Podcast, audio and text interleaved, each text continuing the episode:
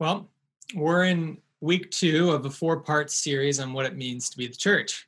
Uh, the events of recent months have raised a lot of challenging questions of what, of what about what it means to be the church, about what it looks like to, to live and to speak and to worship faithfully as the people of God, one heart, one mind, one voice. So it's a good time, I think, to listen afresh to scripture on these important matters. We began last week with Ephesians chapter 4, where we talked about the church as one body. And now this week we go to 1 Corinthians 10 and 11. And by the way, if you're confused why I say 1 Corinthians and 2 Corinthians instead of 1 Corinthians and 2 Corinthians, it's because I lived in Canada and the UK for the last 10 years and I got used to doing it that way. So please forgive me, but uh, I'll, I'll do my best to make corrections as I go. But as we look at First Corinthians chapters 10 and 11, we're looking at the church as a Eucharistic fellowship. Now, one of the important things to understand is that in Paul's mind, last week's one body and this week's Eucharistic fellowship are intimately bound together. Because for Paul, the Eucharist is very much about the unity of the church, the one people of God. Paul says in First Corinthians chapter 10 verse 17 because there is one body Eucharist we who are many are or because there is one bread Eucharist excuse me we who are many are one body church. For because we all partake of one bread Eucharist. So Paul does this one bread one body one bread. The two are intimately bound together now, I must say that it was a little bit painful this last week reflecting on the Eucharist and preparing for this because honestly, I really miss it. It's one of the things I long for so deeply is, is to be around the table with you all again. It's been about three months. And I've had conversations with many of you from day one all the way to now about how many of you are hungering for this Eucharistic celebration together. And, and I'm really hoping that we can do it again soon sometime. Uh, I've been in conversation with clergy actually about what this could possibly look like and brainstorming different options and and how can we do this wisely and safely. But I think even in the midst of fasting from the Eucharist, maybe it provides us with an interesting opportunity to reflect upon it. One of the things that I think Paul wants us to see in this passage is that the Eucharist is about much more than just meeting personal spiritual needs, although that's really important. The Eucharist is about more than that. The Eucharist is about interpersonal, communal relationships as well. In other words, the Eucharist, I think we'll see in this passage, invites us to adopt an others oriented ethic that is self sacrificial, cruciform, for the sake of the whole body of Christ, for the good of the whole community. Now, I want to say, I want to say quickly at the beginning here that I was in conversation with Lisa Igram this last week because she's doing her PhD on First Corinthians chapter 11. and um, a lot of her thoughts will be strewn throughout this sermon because she really helped me wrestle with this dynamic, especially this others oriented ethic that Paul thinks is so connected to what it means to celebrate the Lord's table together. Paul um, even goes so far as to say in verses 17 and 18 of chapter 11 that if we are not living this other oriented way, this cruciform way in relation to one another, then gathering together to celebrate the Eucharist can actually do more harm to our communal life than good. It can actually manage to be detrimental to us rather than edifying and nourishing. And Paul unpacks this in the verses that follow. In verses 18, he says, There are divisions among you. Verse 19, there are factions among you when you come together. And he explains this further in verse 21. He says, For when you come together and eat to eat, while you are sharing a meal, each one of you goes ahead with his own meal. Notice the individualism Paul is highlighting here. Each one does what is right in his own eyes. Each one goes ahead with his own meal. One goes hungry and the other gets drunk. Now, a little bit of context may be helpful here in the ancient world there were many different types of, of meals and they were kind of for, quite formally defined and, and each type of meal came with a different set of social expectations that required a different set of social behaviors And, and while we don't know for sure, it seems, it seems quite likely that the early church gathered on a frequent basis to celebrate a, what was often known as a private dinner. Now, in the ancient world, at a private dinner, each person that was attend the dinner was responsible for bringing their own food that they were going to eat themselves at that dinner. So it's kind of like an in-house picnic or something like that. Now, Christians messed with this pretty quickly because they viewed themselves as one family. So if you bring food, then you share with those that don't have food. But it was really easy in this private dinner context for the church to easily reflect the kind of socioeconomic stratification of its surrounding culture. So, on the one hand, you could end up with these meals where the wealthy are there feasting on generous amounts of delicious and delectable food, while you have the poor in the midst that have little to nothing to eat.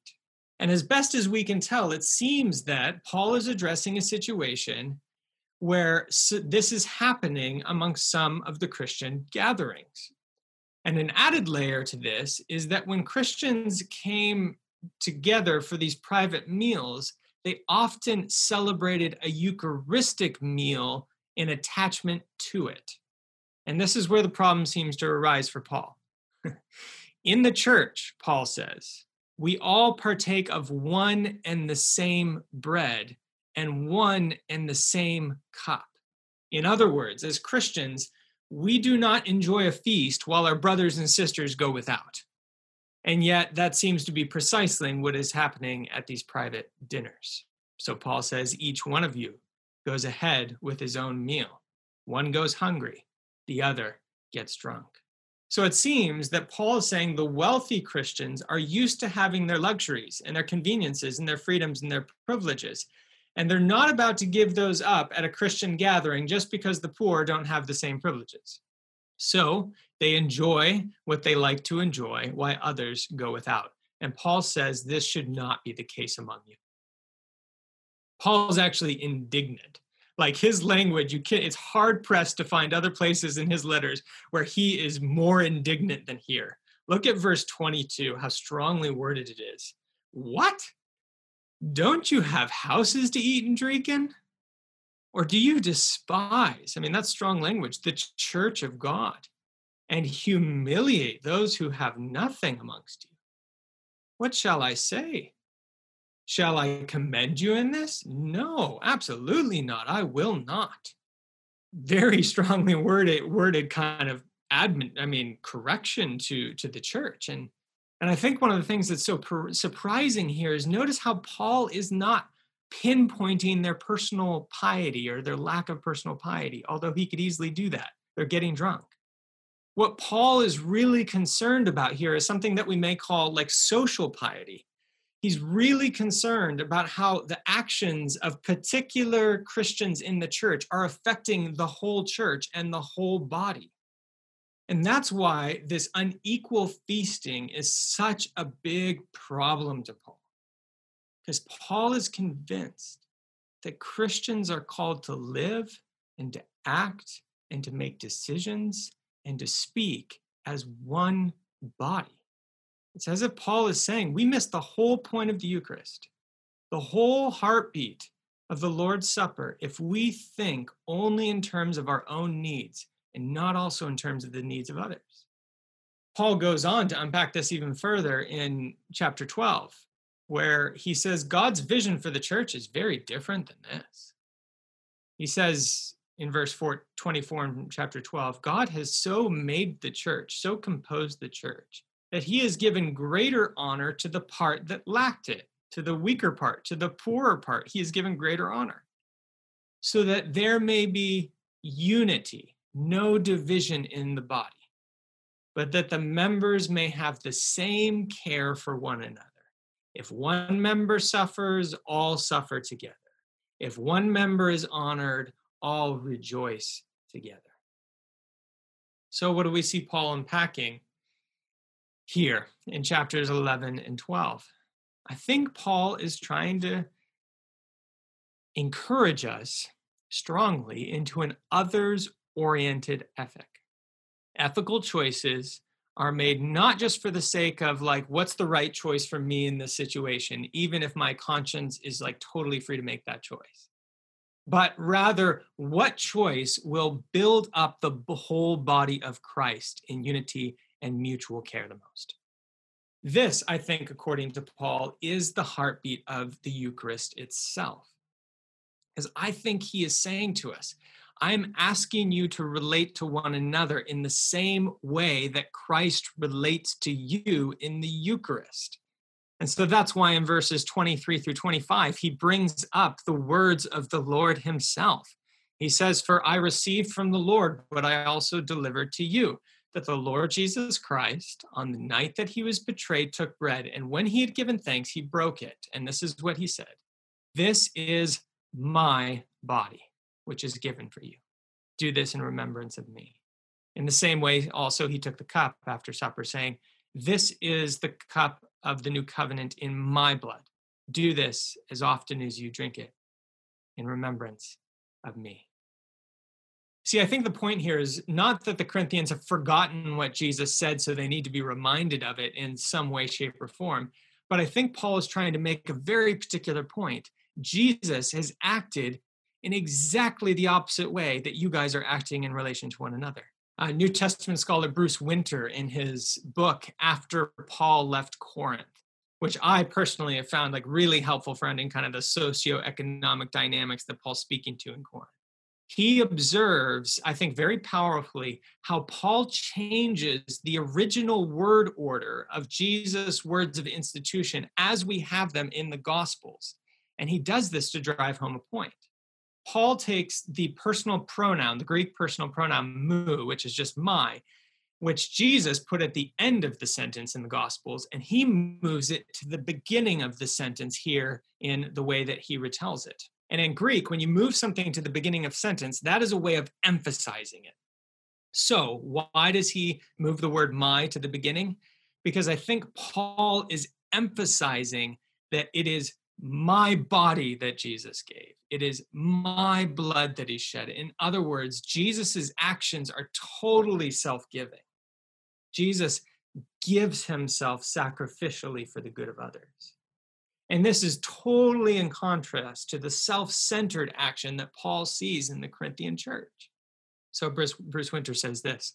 He says, quote, when Paul declared that these Christians were not actually observing the Lord's Supper in verse 20. He did not mean, in liturgical terminology, that it was sacramentally defective, but rather that the way that they were acting towards each other invalidated the Lord's Supper because they acted towards the needs of others in exactly the opposite way that Jesus did. End quote. In other words, I think Paul's saying there's a deep irony here. The Corinthian Christians are acting selfishly while sharing a meal where Jesus acts sacrificially. And Paul says, no, it's not to be that way among you. It's not to be that way among you. So, how should it be? How should we relate to each other? What does it look like to live in sync with the Eucharistic fellowship that we share? In the body and the blood of the Lord Jesus. And, and Paul goes on to give two pastoral recommendations, or I'd say two pastoral admonitions that I think have particular relevance for us in our circumstances. The first one comes in verse 27. He says, Examine yourself, examine oneself. Examine yourself, verse 27, to make sure, verse 28, that you are not partaking of the Eucharistic feast in an unworthy manner. We'll talk about this in a second. But verse 29 when you partake of it, you are discerning the body. Now, I think key for understanding what Paul means by partaking of the Eucharist in an unworthy manner is understanding what he means by the phrase discerning the body. Like, what is the body that Paul is talking about in this context? Is it Christ's body or is it the church's body? Is it the body that hung on Calvary, or is it the body that you and I are a part of and, and seeking to live and love in the midst of this season? And I think for Paul, it's the latter, it's the church body. I mean, there's a couple things that push me in this direction. One is that Paul in these verses speaks in four couplets. He says, eats the bread, drinks the cup, body, blood. Eats the bread, drinks the cup, eats, drinks. It's, it's referring to those sacramental elements of the cup and the bread, which represent Christ's body and blood. But then when he says discerning the body, he goes from a couplet to just a single body, the body, which makes us think that maybe here he is speaking of the one body that he referenced in chapter 10, the one body that exists because it partakes of the one. And this would make perfect sense in light of the fact that in chapter 12, Paul goes on to unpack the relational dynamics of the church as one body. We are members of one body, says Paul, empowered by the Holy Spirit with gifts that the whole community needs to thrive. And so Paul is saying to us here, I think he's encouraging us in the midst of our present circumstances, even in the midst of not being able to share the Eucharist together. He's saying, examine yourself. You may not be celebrating the Eucharist now, but examine how you are living in light of the unity and the oneness of the church, with the which the Eucharist itself celebrates and embodies and nurtures. And remember this, I think Paul is saying to us. In the church, living in unity, in Eucharistic fellowship, means caring for the poorest and the weakest and the most vulnerable members of your community. So, what's the upshot? We may not be faced with questions about what food to bring to a private dinner party right now. Maybe we are, maybe we're not. But we are faced with questions as a community, very real questions about reopening. When should we start physical gatherings again? What health practices should we follow when we do so? What will those meetings look like? Should we sing? Should we celebrate the Eucharist? I mean, there's, eh, is that not wise? I mean, there's just a myriad of questions that we have. But I think what Paul is encouraging us to see is that we are a Eucharistic fellowship. And that means approaching these questions from an others oriented posture that seeks the good of the whole community. So, how will we make decisions as a church? I think what Paul would say is do what is good for the whole community and do what promotes unity. And I think he would say to us also, and keep in mind, especially those who are weak or most at risk or most vulnerable in your present circumstances. Like if we reopen in such a way that the strong are able to come together and fellowship together and participate in the Eucharist together, but others are left out, would we be committing the same kind of problematic behavior as the Corinthians? And I'm genuinely asking this question. I think this is something that I'm pondering. Because Paul says to us in verse 17, like, there is a way of gathering together that is not for the better, that's actually for the worse. So I think Paul's saying to me, as, as your shepherd and and us as a community like examine yourselves examine your hearts to make sure you're in the right place. Make sure that you're seeking solidarity with the weaker members of the body with those that are struggling or limited in ways that you're not.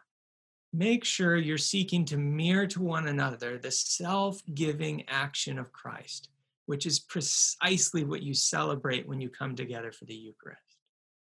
See brothers and sisters this is this is a weird season we're in honestly. It's it's like a really weird season we're in but i wonder if in the midst of this season god has given us like a tremendous opportunity to actually expand our care for one another and our compassion for one another and our attentiveness to one another. And what i don't want us to miss out on as a church is to be so eager for kind of quick fixes to be able to get back together as quickly as possible although i long for that and i'm trying to find ways for us to do that as safely as possible. But what i long for us in this season is that we would not miss out on what god is trying to teach us in this season of the ways in which he is seeking to form us as a people and who he is wants to make us to be Because I wonder if in this season, he doesn't want this to be a weakening season for us. He wants this to be a strengthening and a deepening season as a community. So that when we come out of this together, like we're stronger and we're better for it, and we are better able to reflect the goodness of God to the world around us. And I would also suggest that it may be in fasting from the Eucharist during this season. It doesn't mean that we have a low view of the Eucharist. I sure hope not. Maybe it's quite the opposite Maybe it's because we have a really high view of the unity that the Eucharist invites us to honor and cherish and seek, desiring that no one would be left out. Maybe it's that high view of the Eucharist that actually encourages us to fast in this moment, to see this fast as an act of hospitality towards those in our community that have struggles that that maybe not all of us have or limits that maybe not all of us have. And i think this is precisely what paul goes on to say in his second admonition. He says examine yourselves and then in verse 33 he says wait for one another. So then my brothers and sisters says paul when you come together to eat wait for one another. The language of patience the Greek word translated wait for can also be translated receive or welcome, meaning it can have the nuance not only of patience but of hospitality, like receive one another, welcome one another. I think one of the things I've been asking myself in this season is how do we show hospitality? How do we be a welcoming and a peaceful and a patience presence with one another? In an age of pandemic and of racial tensions? How do we do that in such a way that those who are hurting and feel weak and vulnerable don't feel left behind, but feel like the whole community is, is waiting to receive them, longing to welcome them into their presence? See, this time that we're in calls for a deep concern for justice, yes it calls for a deep longing for healing and wholeness. Yes. It calls for us to be a voice of lament and repentance. Yes. It calls for us to yearn and work for reconciliation and unity and change in our world. Yes. But this situation, and I think what the church can so deeply offer the world, also calls for patience, waiting for one another, and for hospitality, welcoming one another. Leo Tolstoy once said, Patience is waiting, but it's not passive waiting. That's laziness. To keep going when the going is hard and when the going is slow, that is patience. In a book I've been reading on the patient ferment of the early church, a guy named Alan Kreider says this. He says, God who raised Jesus Christ from the dead is at work and that's why Christians can be patient, because they believe that in Christ all things are possible. And then he says this wonderful line He says, Patience grows out of praising the God who holds all things securely. Brothers and sisters, we wait for one another, we long for one another we welcome one another we receive one another with patience and with hospitality and with affection and with concern for the most vulnerable in our midst. Why? Because we know that god holds us together. What's going to hold the church together in the midst of pandemic and racial tension? God. God holds his people together. God is at work. So brothers and sisters it's a privilege to be a Eucharistic fellowship with you. I cannot wait to partake of the bread and the wine again with you in unity and in affection. And in the meantime, God is inviting us to live out this Eucharistic fellowship with an others oriented way of living. And that, that will show the world just how generous God really is. I say these things to you and speak these things to you in the name of the Father, and of the Son, and of the Holy Spirit. Amen.